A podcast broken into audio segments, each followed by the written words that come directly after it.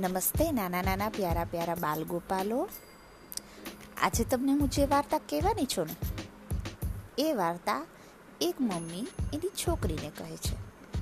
વાર્તાનું નામ છે ચતુર રાજો હવે મમ્મીએ પોતાની છોકરીને વાર્તા કહેવાનું શરૂ કર્યું કે એક ગામ હતું, એમાં એક પરિવાર રહેતો હતો, મમ્મી, પપ્પા અને બાળકો. હવે પપ્પા હોય ને એ જૂના જમાનામાં એવું કરતા કે જંગલમાંથી લાકડા લઈ આવતા.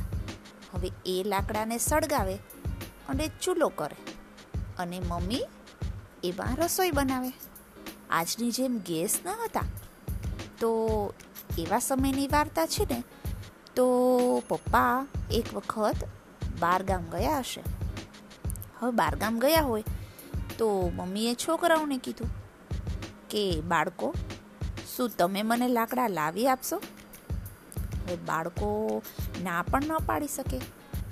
અને પપ્પા બહારગામ ગયા છે અને મમ્મી પોતાના નાના ભાઈને સાચવે છે. તો એ પણ બહાર ન જઈ શકે. તો હવે મારે જ જવું પડશે. એટલે એ ભાઈ અને બેન બંને જવા માટે નીકળ્યા.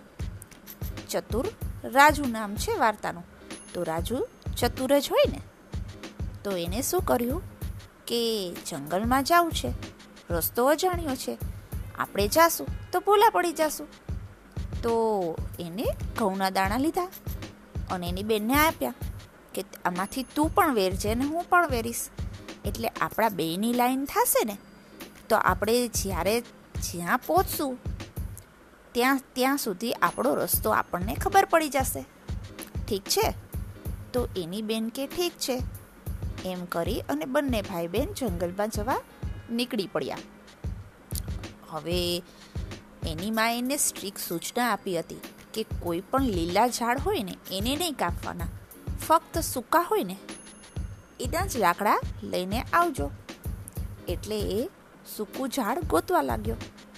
પછી એક સૂકું ઝાડ મળ્યું તો એ એના લાકડા કાપવા લાગ્યો. અને જેવા બે ચાર લાકડા કપાણા એ લઈ અને ઘર તરફ પાછો જવા નીકળી ગયો. હવે એને અને એની બેને બંનેએ ઘઉંથી આખી લાઈન બનાવી હતી. ઘરથી જંગલ સુધી. એટલે એ લોકો સરળતાથી ઘર સુધી પહોંચી ગયા. અને પછી મમ્મીને લાકડા આપીને કહ્યું, મમ્મી, આલો લાકડા.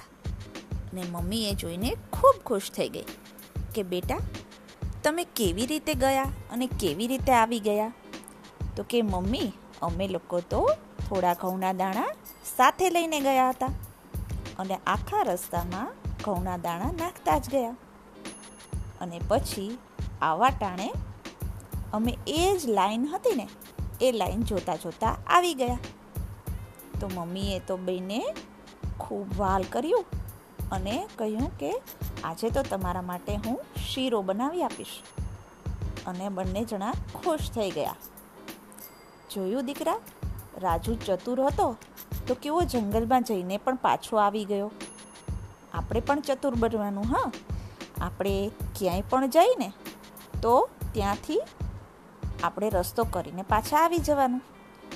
તો એ છોકરીએ એની મમ્મીને પૂછ્યું, હે મમ્મી આપણે તો જંગલમાં જવાનું કદી નહીં થાય.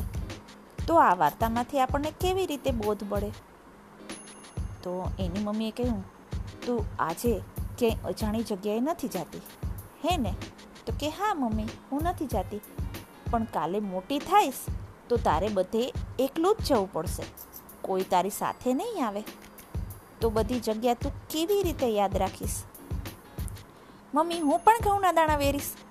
અરે પાગલ, એવું ન કરવાનું હોય. આજે હું તને એ ઘઉંના દાણાનો અર્થ સમજાવીશ. તું ઘરેથી નીકળ. તો જ્યાં સુધી તારે જવું હોય, ત્યાં સુધીમાં કેટલી જગ્યા આવતી હોય?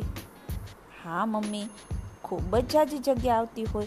ચાર રસ્તા આવતા હોય, મોલ આવતા હોય, હોસ્પિટલ આવતી હોય, પોલીસ સ્ટેશન આવતું હોય, કેટલું બધું આવતું હોય, કેટલી બધી દુકાનો આવતી હોય. હા, બસ.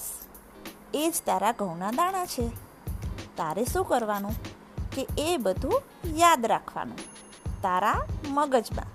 તારે એ ઘઉંના દાણા તારા મગજમાં યાદ રાખીશ ને, તો તું જ્યાં ગઈ છો ત્યાંથી પાછી આવી શકીશ. રાખીશ યાદ? હા, મમ્મી. હવે તો મને એકદમ સમજાઈ ગયું કે તમે શું કહો છો. અરે વાહ, મમ્મી. તમે તો કેવો સરસ રસ્તો મને બતાવ્યો. થેન્ક યુ મમ્મી જોયું, બાળકો? તમે પણ એવું કરશો ને? તમારા ઘઉંના દાણા તમારા મગજમાં રાખશો ને? ઓકે ચાલો ચાલો. બાય